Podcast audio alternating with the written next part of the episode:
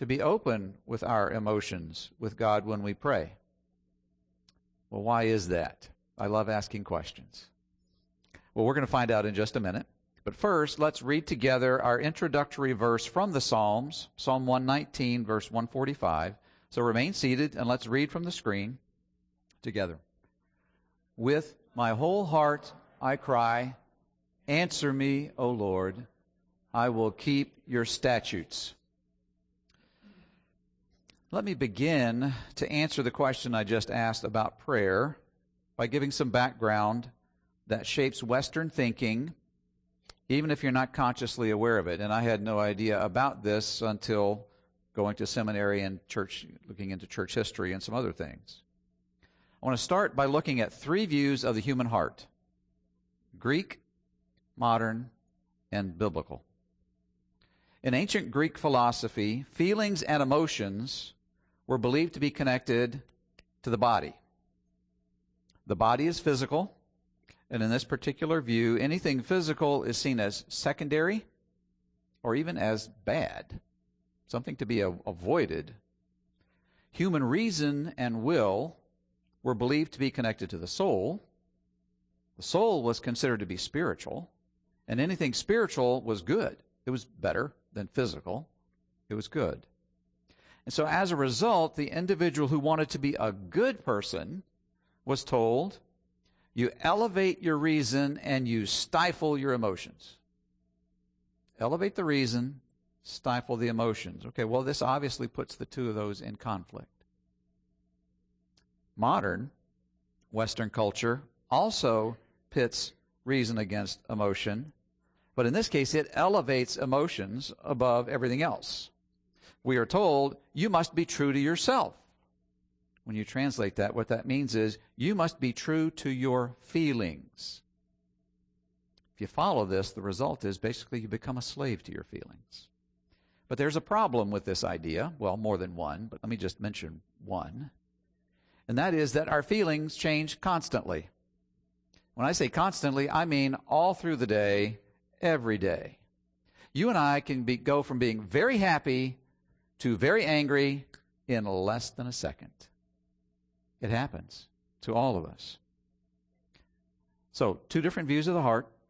One elevates reason, the other one elevates emotions, but both divide the heart. In the biblical view of the heart, you don't divide the heart. In this view, the heart includes our emotions, our reason, our thinking, our will, our trusts, so all the things we trust, our hopes, and our imagination. The heart is one interwoven whole. And you see that view in the verse that we just read, Psalm 119, 145. The writer says, With my whole heart I cry to you, O Lord. And because our hearts are interwoven, our thinking affects our feelings, and our feelings affect our thinking. They're connected. I mean, think about it. I've been told this many times.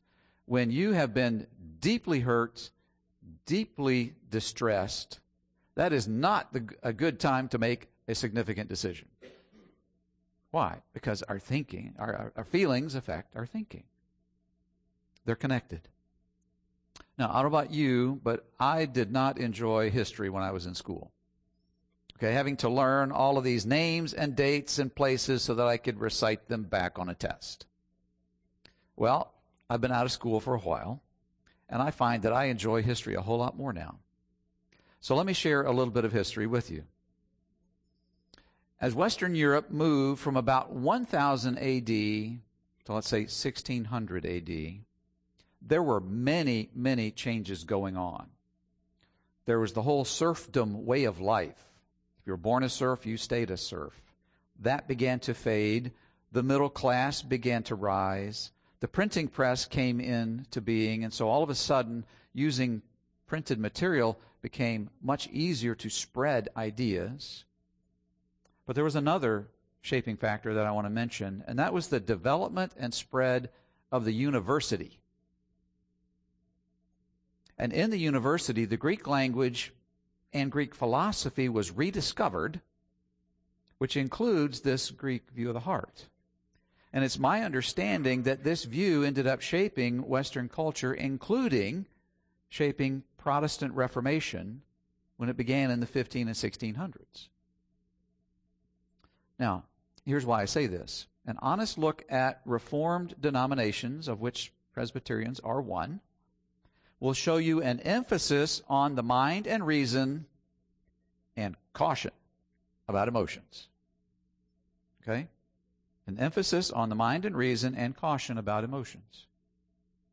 Now, I grew up in the church, and I don't ever remember having a classroom training on prayer where somebody sat me down and said to me and the other students, Here is how you pray and what prayer is and all these things. I learned by watching others. And what I learned was to always be formal and respectful in my prayers. And I didn't think of it at the time, but I also learned to be somewhat distant from God.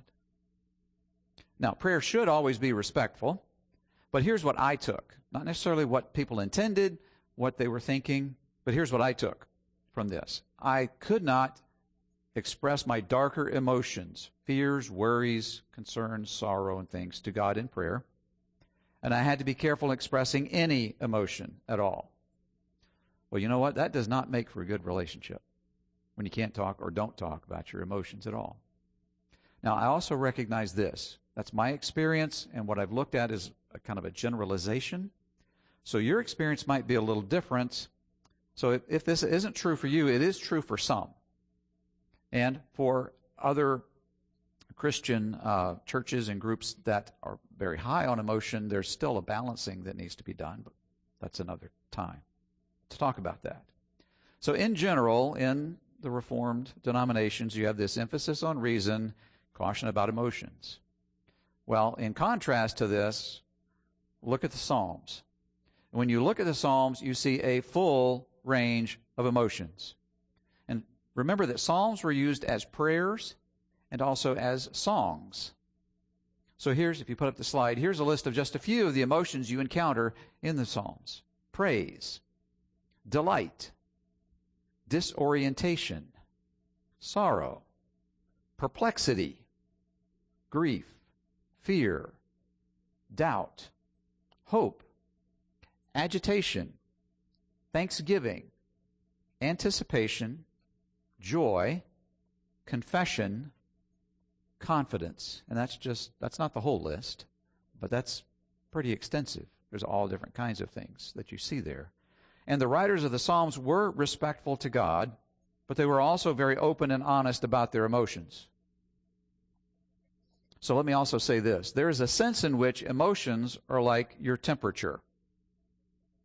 Your temperature, your body temperature, is an indicator of the health of your body. If the temperature is too low, core temperature is too low or too high, you're not well. You're unhealthy. In the same way, our emotions are an indicator of the condition of our heart. And here's the thing your heart and mine is always active. Our heart is always hoping, it's always planning, it's always responding to circumstances. So, as Christians, what should we do with our hearts as we respond to the circumstances of life. And so now I'm going to connect this question with the three views we just looked at. If you put up the slide. First thing, don't stifle your emotions. Remember, that was the Greek view. Elevate reason, stuff the emotions. I'm very familiar with that one. Second, don't let your emotions rule you. That's response to the modern view that says follow your feelings. Instead, express your emotions and respond biblically to them. Now, the sermon today is going to focus on that first part of the third, expressing our emotions. I hope to speak more next week about responding biblically to your emotions. But think about this every emotion that we have, and again, we don't have control over our emotions to decide what's, what we're going to be feeling exactly. And each response to our circumstances has some motivation, some desire behind it. And the Bible shows us both godly and ungodly responses to life. But what we can do in terms of just speaking briefly about responding biblically is we can apply biblical truth to ourselves. For example, in the Psalms, you will find some Psalms where the writer shares his heart with God, but he also speaks to himself. Actually, Eric Pratt, I believe last week in the prayer confession, I think he was referring to Psalm 42, where the writer begins in great sorrow and in kind of a typical fashion of the day said, My tears are my food. Okay, now if you're saying that, you're not just a little bit sad. Okay, it, it's almost overwhelming how sad you are and what you're dealing with. But the writer doesn't just stop there, talking about his sorrow. He goes on to speak to himself and say, Why are you downcast, O my soul? Hope in God. So the writer's sharing where he's at, but he's also speaking to God and speaking to himself. And we can do that same type of thing in terms of applying biblical truth to ourselves. But that again, we'll talk some more next week. But here's a, a related thought, and it's a key thought, and we still have the slide up. God desires us to be real with Him when we pray, not to pretend. And so you see that note at the bottom of the slide. Real prayer is when the real you talks to the real God. Now, that's not original with me. I borrowed that from Paul Miller, who wrote a wonderful book on prayer. And it's not techniques of prayer either, it's about our relationship with God.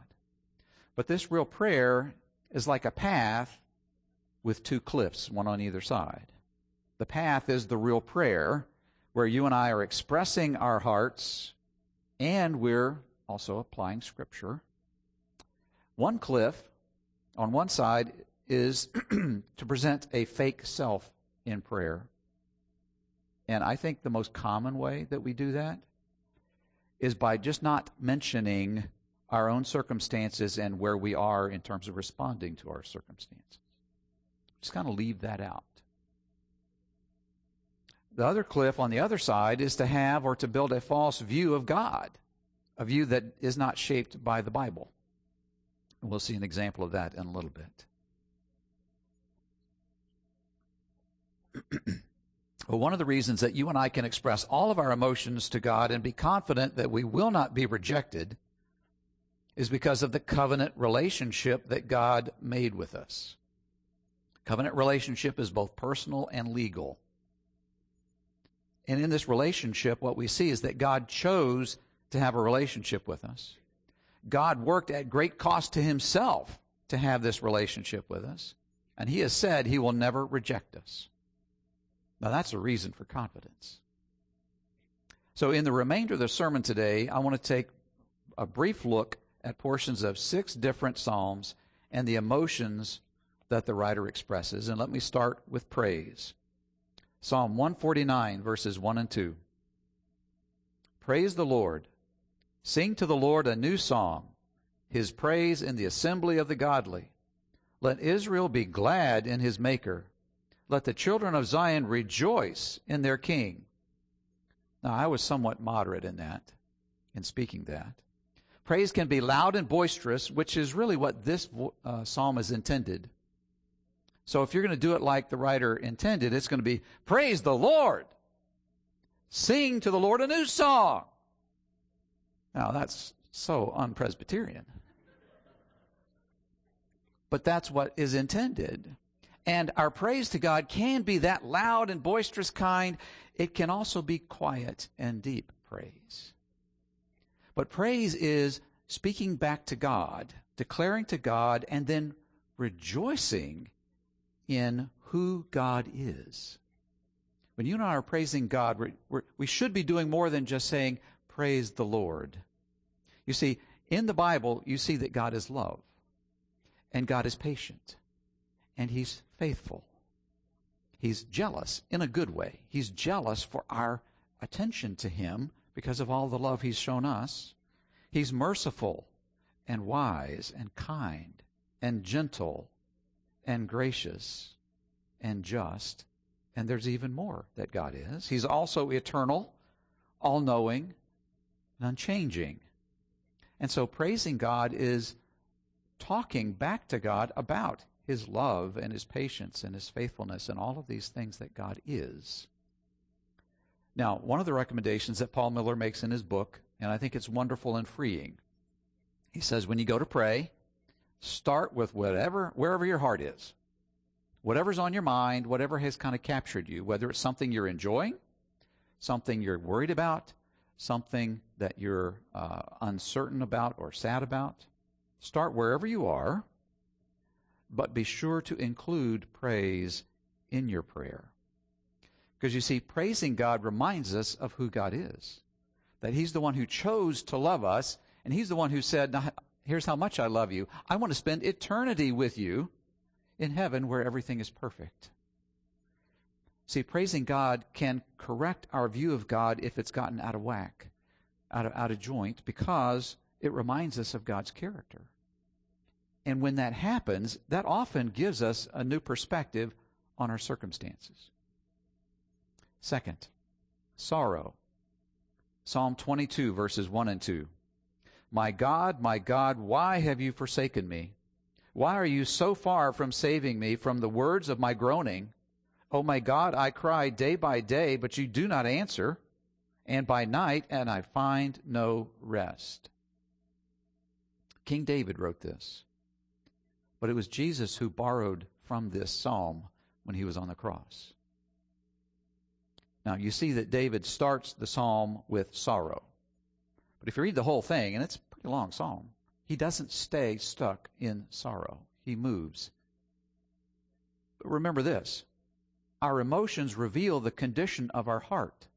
Look with me at, for a second at what David is saying, what he, where he shows his heart is. David felt abandoned. He's saying, God, why, why did you forsake me? I feel forsaken.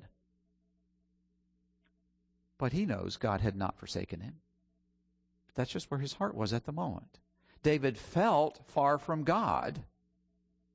David didn't think that God was listening. David's soul was weary. David's being honest. This is where he was at that moment. And why did he feel that way? Well, we're not told the particulars of the details in the psalm. But David was likely struggling with his circumstances. If you go back and look at his life, you will see that God, notice how I say this, God walked David through difficult circumstances many times. That's why David could write in Psalm 23 He leads me through the valley of the shadow of death. Okay, God is with him well, you know what? It's not surprising that David did not like all those difficulties because none of us do. And so he talks to God God, this is where I'm at. You see, if you and I do not acknowledge the sorrow in our hearts when we talk to God, we're going to be less likely to turn to God for comfort. And again, when you look at Psalm 22, David's attitude, his heart changes, it moves. It doesn't stay stuck there. He's praising God and thanking God and remembering how good God is. Third, thanksgiving. Psalm 9, verse 1. I will give thanks to the Lord with my whole heart. I will recount all of your wonderful deeds. So when we praise God, we're focusing on who God is. In thanksgiving, when we thank God, we're remembering what God has done for us, what God is doing today, and what he promises to do. So when you think about it, we have a lot to give to thank God for at any point. So think with me for a second. God created everything that exists, including you and me. He's given us every good gift we have ever had or we have right now. He might have used somebody to give that gift to us, but it was from Him. God is constantly working today. We call that God's providence. God sent Jesus to rescue from ourselves and from sin. God gives the Holy Spirit to every Christian. God forgives all of our sinful, selfish rebellion, and the list goes on. Now, thanking God is very helpful, especially when we're wanting God to act in a particular way and God either said no or he has not answered. And at that moment, when we're there, really wanting something and God either said no or not yet, we are tempted to question God's goodness. And if we follow that thought, we end up questioning God's goodness. Does he really care? Now, who's whispering that in your ear? Satan, the evil one. That's basically what he was telling Adam and Eve. Oh, God doesn't really care about you. Look at what he's denied you this one tree. Satan loves to whisper that idea. And when you and I follow it, all of a sudden we don't trust God anymore because we're not sure that he's good right now.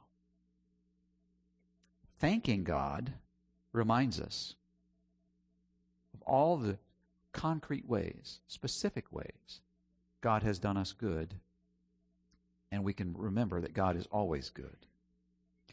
Fourth, confession. Psalm 51, verses 1 to 4.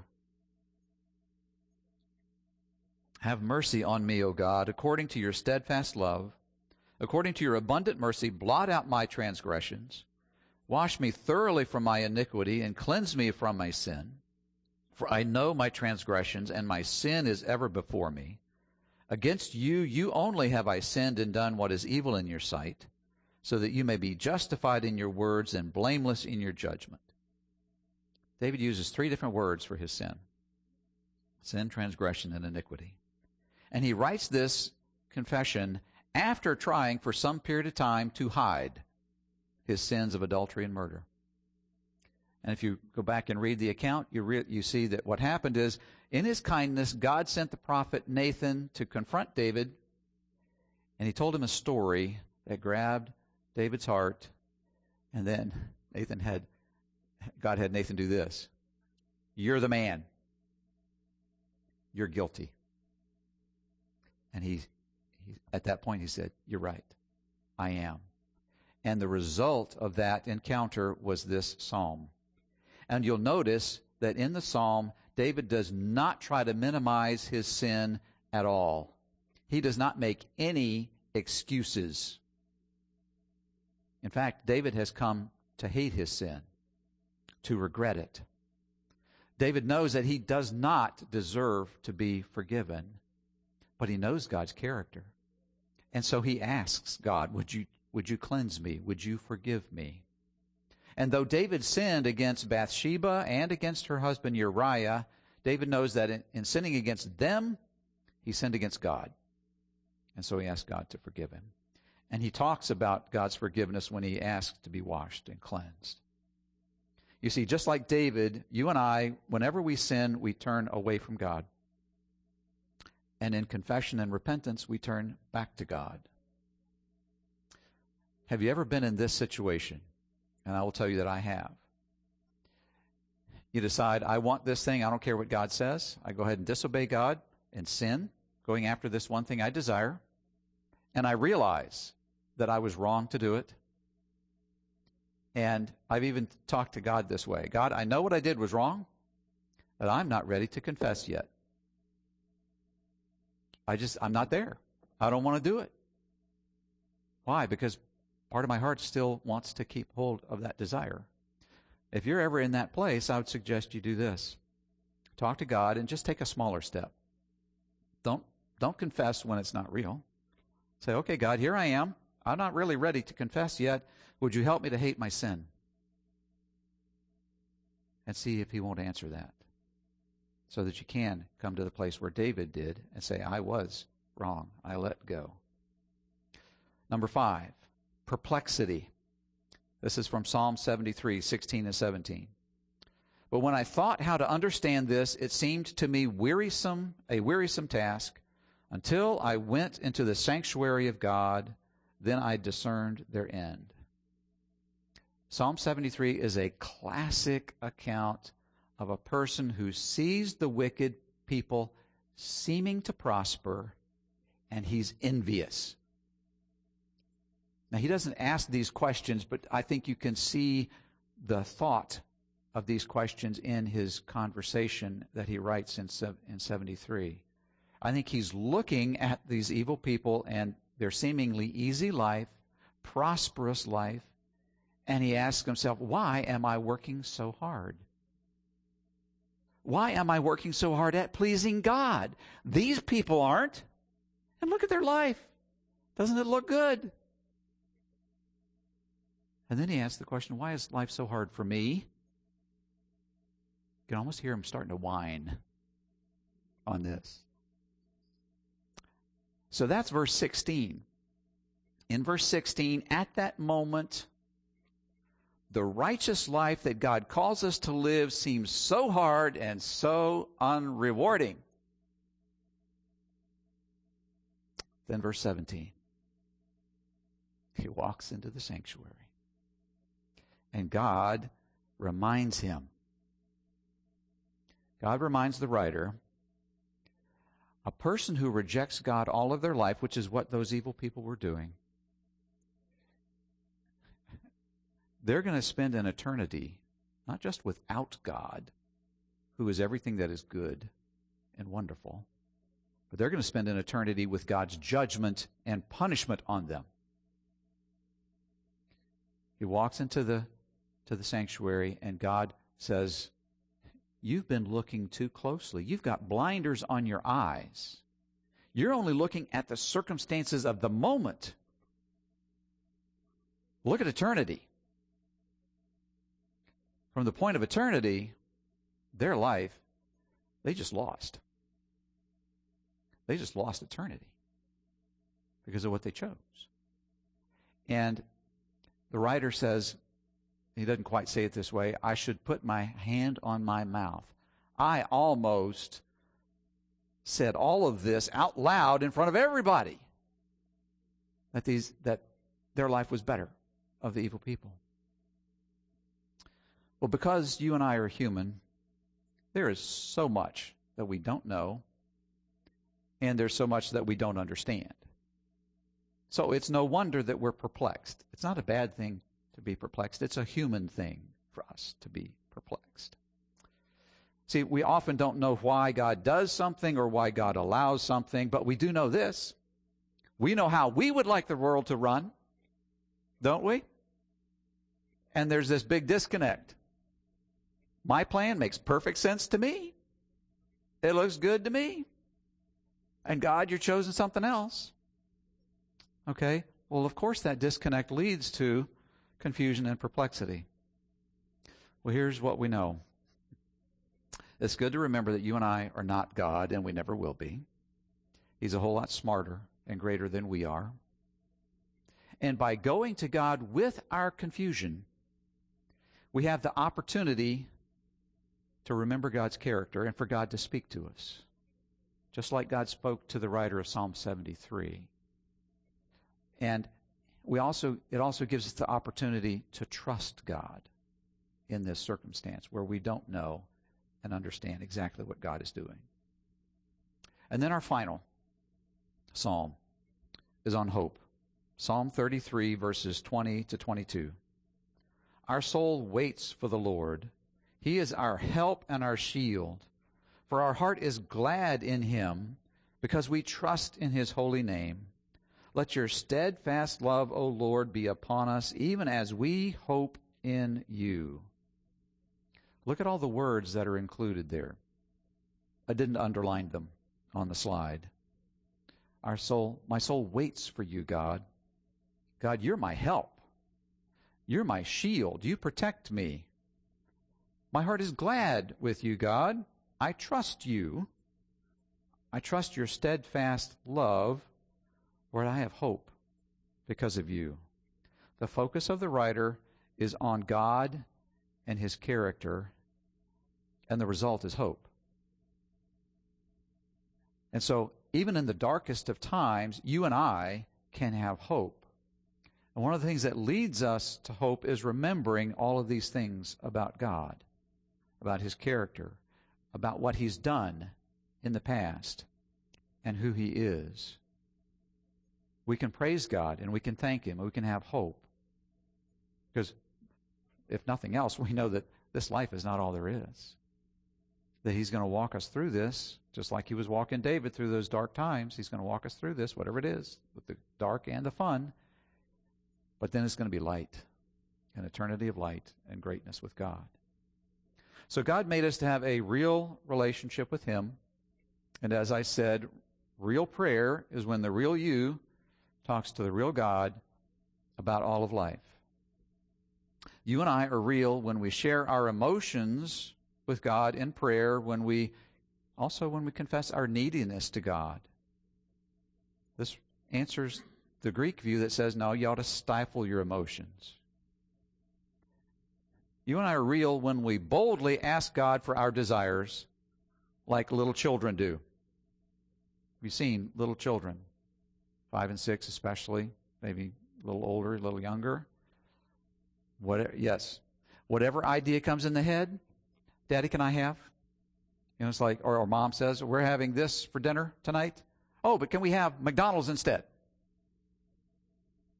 Can I have this toy? Can I go play this game? Will, will you play with me for the next five hours? Okay? The questions keep coming, right? The requests? Okay?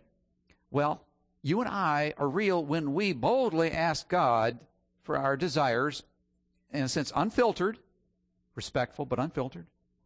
But then we wait patiently for God to show us His answer.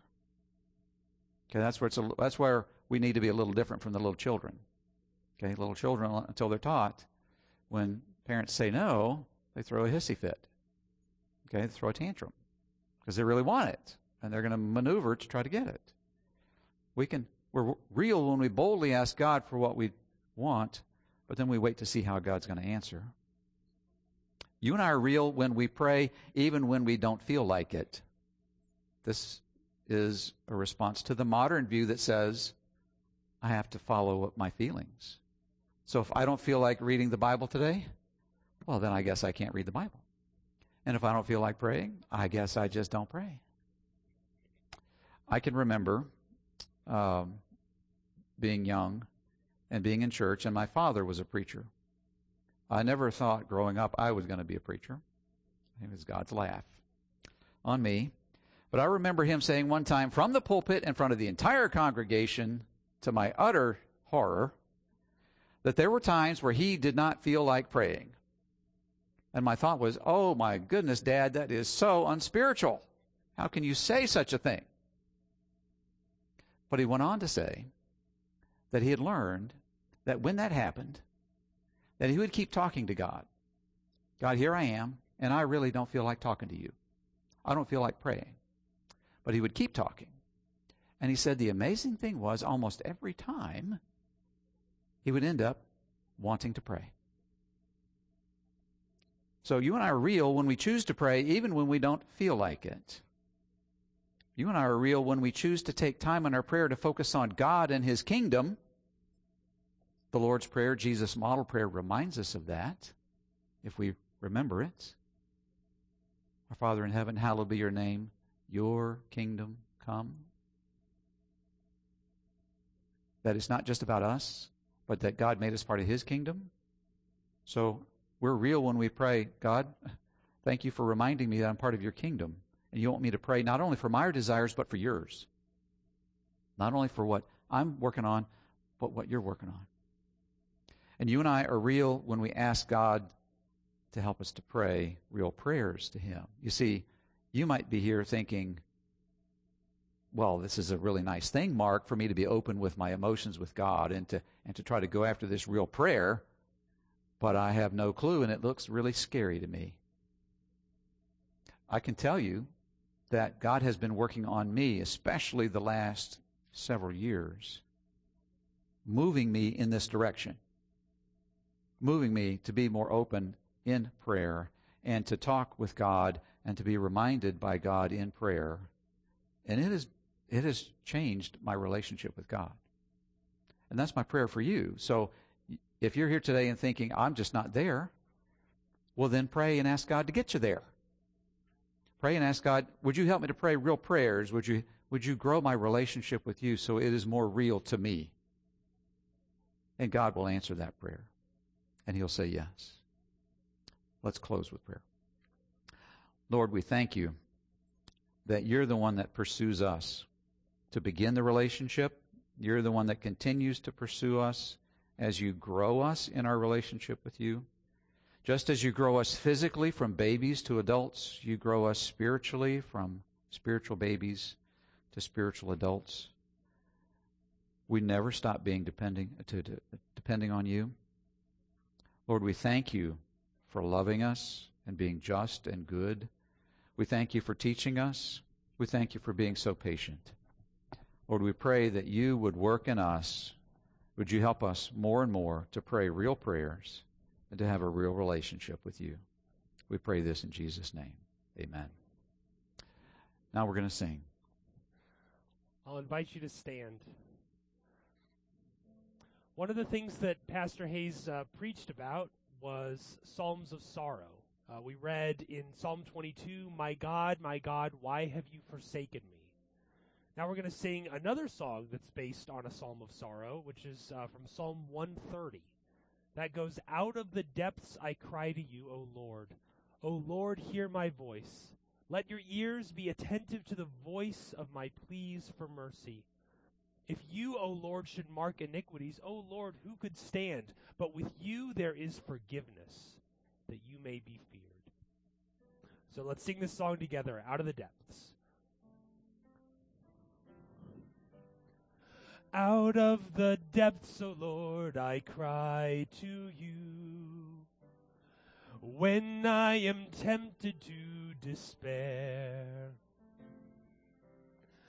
though I might fail to trust your promises, you never fail to hear my prayer. And if you judged my sin, I never stand again. But I see mercy in your hands. Some more than watchmen for the morning, I will wait for you, my God. When my fears come with no warning, in your word I'll put my trust. When the harvest time is over and I still see no fruit, I will wait, I will wait for you. The secret mysteries. The secret mysteries belong to you. We only know what you reveal and all my questions that are unresolved. Don't change the wisdom of your will. In every trial, in every trial and loss, my hope is in the cross, where your compassions never fail.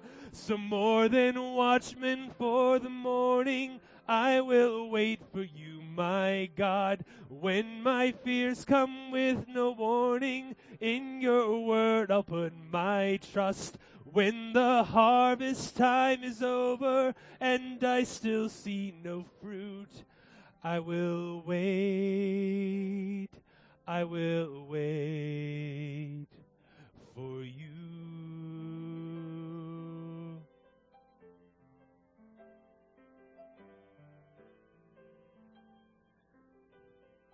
Let's finish with in every trial and loss. In every trial and loss, my hope is in the cross, where your compassion never fails. Another thing that uh, Pastor Hayes talked about was confession. Uh, this is the song that we sang before the service. Created me. It's, it's the psalm that we uh, that we learned and that we read together during the service created me a clean heart from Psalm 51. So let's go ahead and uh, sing this song again.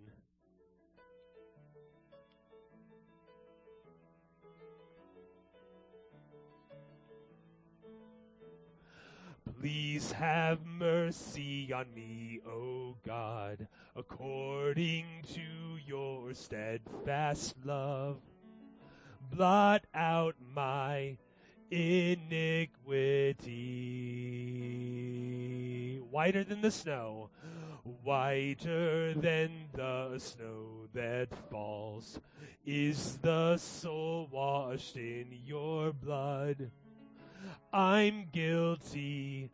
Come cover me. Create in me, create in me a clean heart, a pure heart. You are the joy of my salvation. Create in me a clean heart, a pure heart.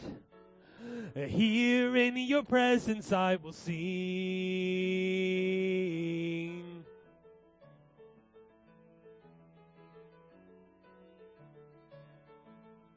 Sin is brought, sin has brought me to my knees.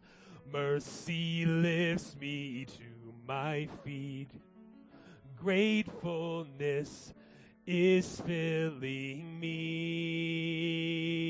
Create in me, create in me a clean heart, a pure heart. You are the joy of my salvation. Create in me a clean heart, a pure heart. Here in your presence I will sing.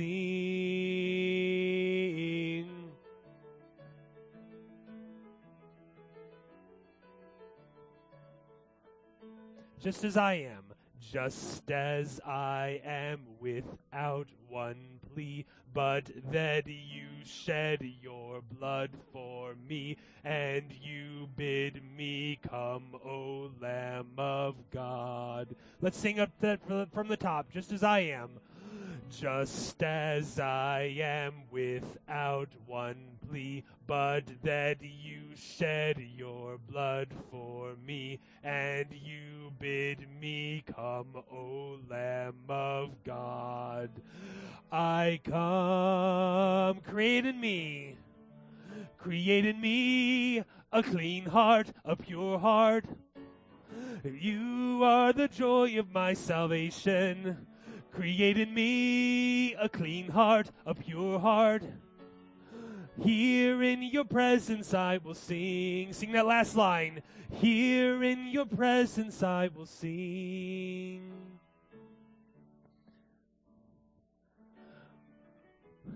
So, Pastor Hayes also spoke about uh, songs and psalms with perplexity. Uh, he read through Psalm 73, where we read, But when I thought how to understand this, it seemed a wearisome task until I went into the sanctuary of God, and then I discerned their end. So now we're going to sing a song that's based on Psalm 3, which I think has a very similar arc. Um, it's, it's one that starts with concern over God's foes and how God's foes um, seem to be overpowering the righteous. But then it transitions into David proclaiming triumphantly that God will give the righteous the victory. So let's sing through Psalm 3 together.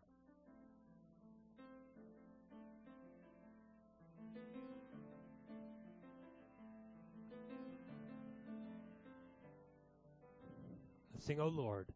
O Lord, how many are my foes? How many rise against me? How many say I won't be saved? O Lord, how many are my foes? They're saying of my soul, there's no salvation in his God, but you, O Lord, are a about me you're my glory and the lifter of my head. Sing you, O Lord, but you, O Lord, are a shield about me. You're my glory and the lifter of my head. And now this is the triumphant part.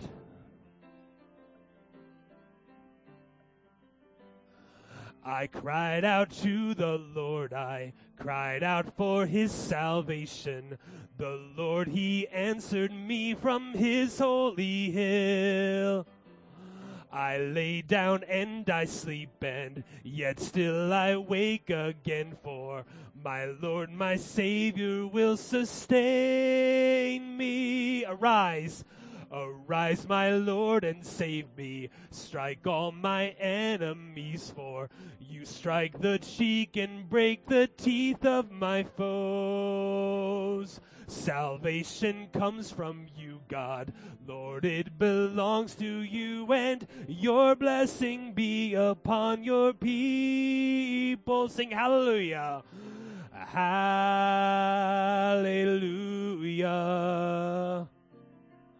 Hallelujah.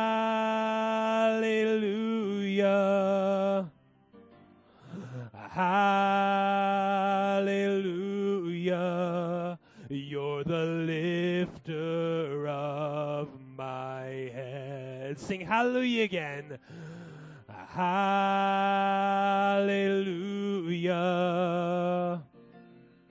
Hallelujah.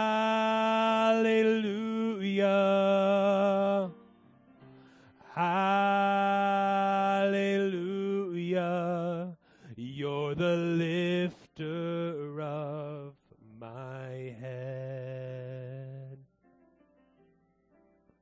Amen.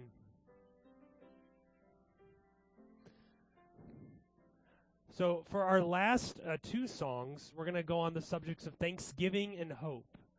Uh, Pastor Hayes read from Psalm uh, 9, where it says, I give thanks to the Lord with my whole heart, and, and I will recount all of your wondrous deeds. Um, so now, for our next song, we're going to sing something that Dave Philman wrote. Uh, this is a song, I Rest in Thee. This is based on Psalm 116. And, and I love this one because when we talk about hope and thankfulness, one of the things that we can be hopeful and, and hopeful for and thankful for the reality of is the fact that ultimately God will give us rest. And in Psalm 116 it reads, Gracious is the Lord and righteous. Our Lord is merciful. The Lord preserves the simple. When I was brought low, he saved me. Return, O my soul, to your rest, for the Lord has dealt bountifully with you.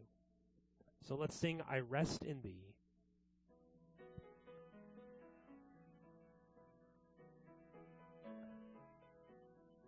in thy goodness. In thy goodness I find rest. In thy love a sweet repose. And from thy bounty I am blessed to joyfulness that overflows. I rest, O Lord, I rest in thee content within thy will to be, no matter what thou hast for me. I rest, O Lord, I rest in thee.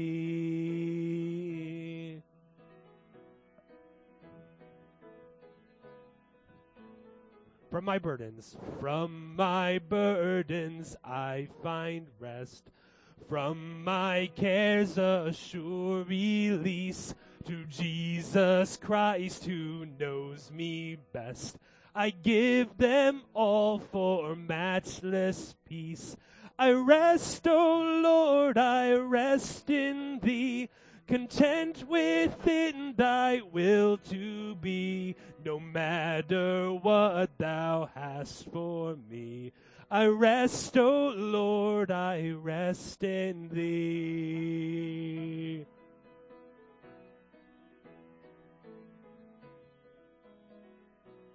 In thy counsel I find rest. In thy laws a steadfast guide, thy word upon my heart impressed, equips me to in faith abide. I rest, O Lord, I rest in thee, content within thy will to be, no matter what thou hast for me. I rest, O Lord, I rest in thee.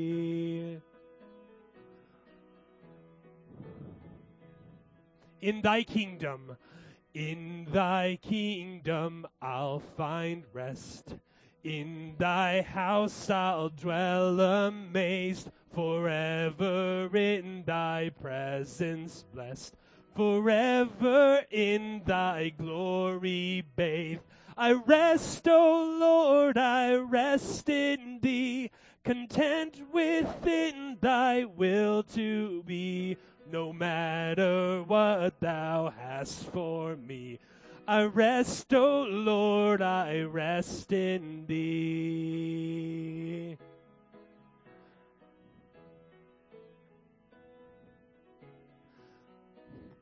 And for our final song on the same subject of thankful, thankfulness, thanksgiving, and hope, we're going to sing the song Blessed is the One, where we're going to sing about the thankfulness of God's salvation. This comes from Psalm 32, where we read, Blessed is the one whose transgression is forgiven, whose sin is covered. Blessed is the man against whom the Lord counts no iniquity, and in whose spirit there is no deceit. So let's sing, Blessed is the one. Blessed is the one whose sins are overcome whom God has sheltered deep within his grace. Blessed is the one who trusts in God the Son. His steadfast love, the sinner's hiding place. Jesus, your blood covers all my sins. Jesus, your blood covers all my sins.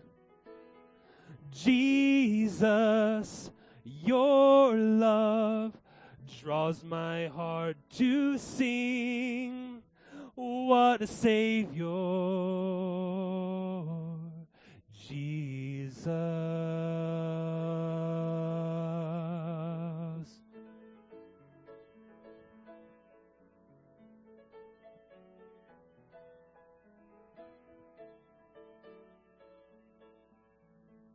I will always hide at my Savior's side.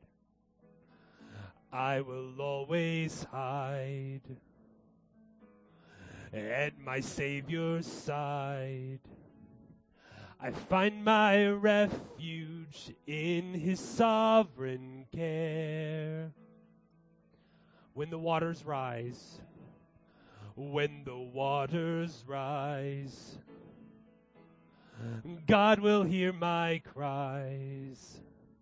His steadfast love will hold me safely there. Jesus, your blood, Jesus, your blood covers all my sins. Jesus, your love draws my heart to sing. Sing that again. Jesus, your blood. Jesus, your blood covers all my sins. Oh, Jesus, your love draws my heart to sing. What a Savior. What a Savior. What a Savior. Sing, What a Savior. What a Savior.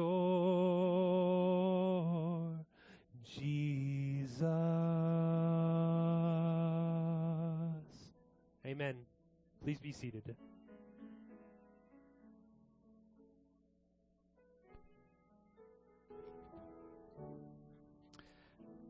We have one prayer request. We have a number of families that are traveling, and we've also got uh, some, in our case, um, some family members that are traveling that are stranded, plane problems and other things. So that just, you know, that just kind of adds to the whole mess uh, of the difficulties of traveling and everything. So join with me in praying for this. Lord, we do pray for family members from the harvester other extended family members that are traveling. We ask for safety and for strength. for them. And we pray too for those that are stranded, that you would give them grace. This is the last thing in the world they wanted. But you put them there for this time, and you have a way through this situation. So would you give them strength for patience? Would you give them grace? Would you show them what to do? And would you enable them to wait patiently as they look for that answer and get their way home? Lord, we thank you that we can pray to you about anything and everything. We pray this in Jesus' name. Amen. So just one, uh, two announcements. We have youth tonight at 6.30. Uh, actually, I should have added for the prayer for traveling for Dan. He is out in Martinsburg, West Virginia, preaching at another PCA church where I think the pastor is on vacation and asked Dan to fill in for him. So that's where he is this morning. But we do have Sunday school at 11:30. We're looking at uh, Esther chapter six and continuing that story of God working without openly revealing His hand.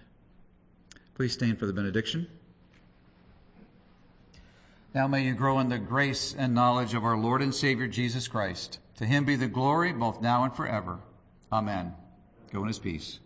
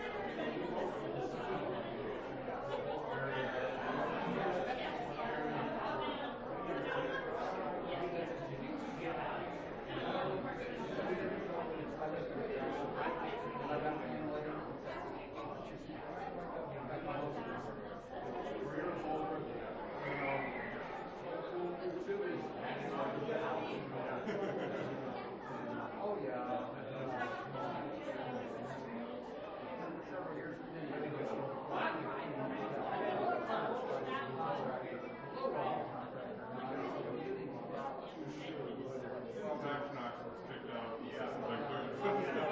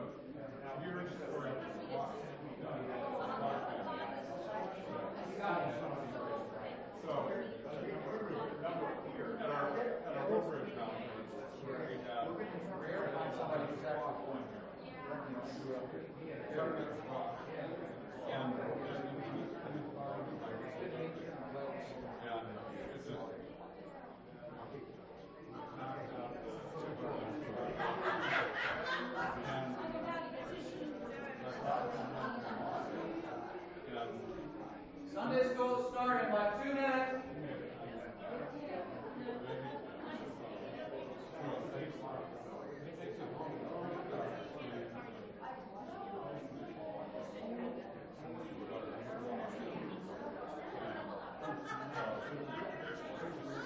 Twenty seconds.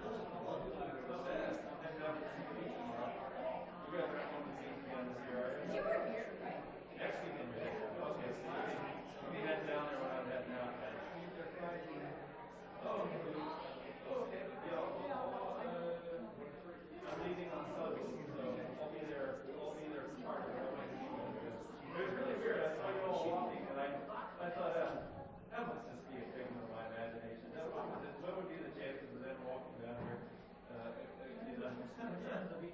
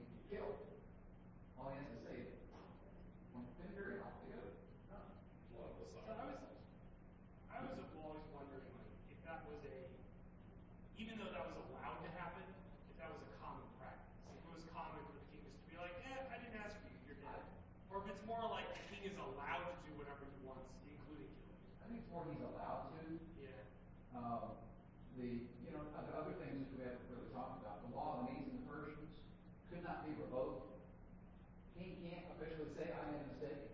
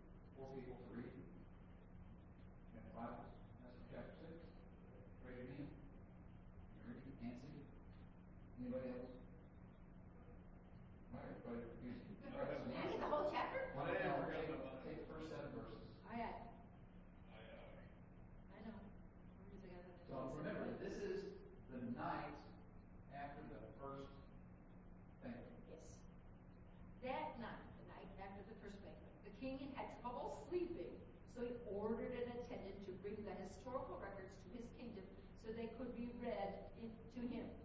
In those records, he, he, the king discovered an account of how Mordecai had exposed the plot of Bigthan and Teresh, two of the eunuchs who guard the door to the king's private quarters. They had plotted to assassinate the king. What reward or recognition did we ever give Mordecai for this? The king asked. His attendants replied, Nothing has been done. Who is that in the outer court? The king inquired. Now, as it happened, Haman had just arrived in the outer court of the palace to ask the king to hang Mordecai from the gallows he had prepared. So the attendants replied to the king, Haman is out there. Bring him in, the king ordered. So Haman came in, and the king said, What should I do to honor a man who truly pleases me? Haman thought to himself, Who would the king wish to honor more than me? So he replied, If the king wishes to honor someone, uh, he should bring out one of the king's own royal robes as well as the king's own horse with a royal emblem on his head. And let the robes and the horse be handed over to one of the king's most noble officials. Let them dress the man whom the king delights to honor, and let them lead him on the horse through the square of the city, proclaiming before him, Thus shall it be done to the man whom the king delights to honor. Then the king said to Haman, Hurry, take the robes and the horse, as you have said, and do so to Mordecai the Jew who sits at the king's gate. Leave out nothing that you have mentioned. So Haman took the robes and the horse, and he dressed Mordecai and led him through the square of the city, proclaiming before him, Thus shall it be done to the man whom the king delights to honor. When Mordecai returned to the king's gate, Haman hurried to his house mourning and with his head covered. And Haman said to his wife Zeresh and all his friends everything that had happened to him. Then his wise men and his wife Zeresh said to him, If Mordecai, before whom you have begun to fall, of the Jewish people, you will not overcome him, but will surely fall before him. While they were yet talking with him, the king's eunuchs arrived and hurried to bring Haman to the feast that Esther had prepared. That was a long day for Haman.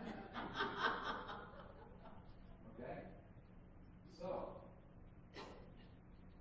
the look at God's hand just so happens. Okay? Just so happens. The king can't sleep. So, what does he ask them to do? Okay? For what purpose? Maybe he thought it put it to sleep. So, He's like the or date, he was like you asleep. should play growing up. You know, you you raised the question though about how, um, lost her name. Queen Esther had said, we're gonna postpone this a day. So maybe this is ruminating in his mind, thinking, well, wait a minute, why is she postponing this day? Because of that, she can't sleep. He said, well, maybe I need to look at the records because maybe she's gonna bring something. So, no, I'm just, you know, maybe that's part of it. That could be a reason. Common occurrence. Could be. No one else, that doesn't say that that anyone had a strange reaction to the king not being able to sleep. Okay? He's old like me and can't sleep at night. Well, oh, no, he's not, he's not old like you are. Hard to say.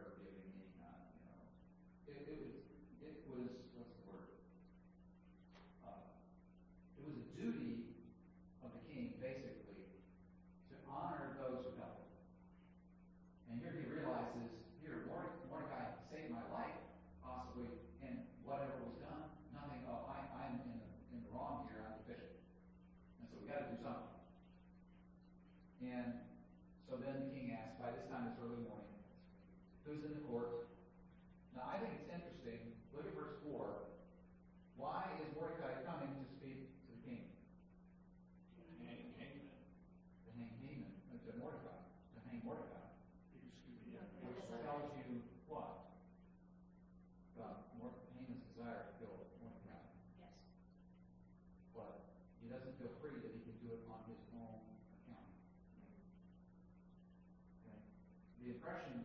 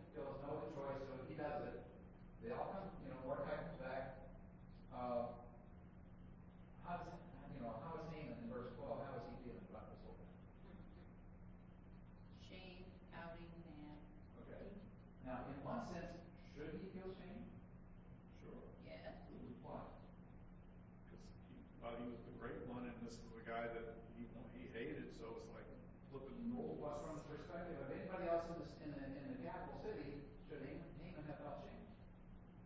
No. But No, not from anyone else. But his perspective. From his own perspective, because of his own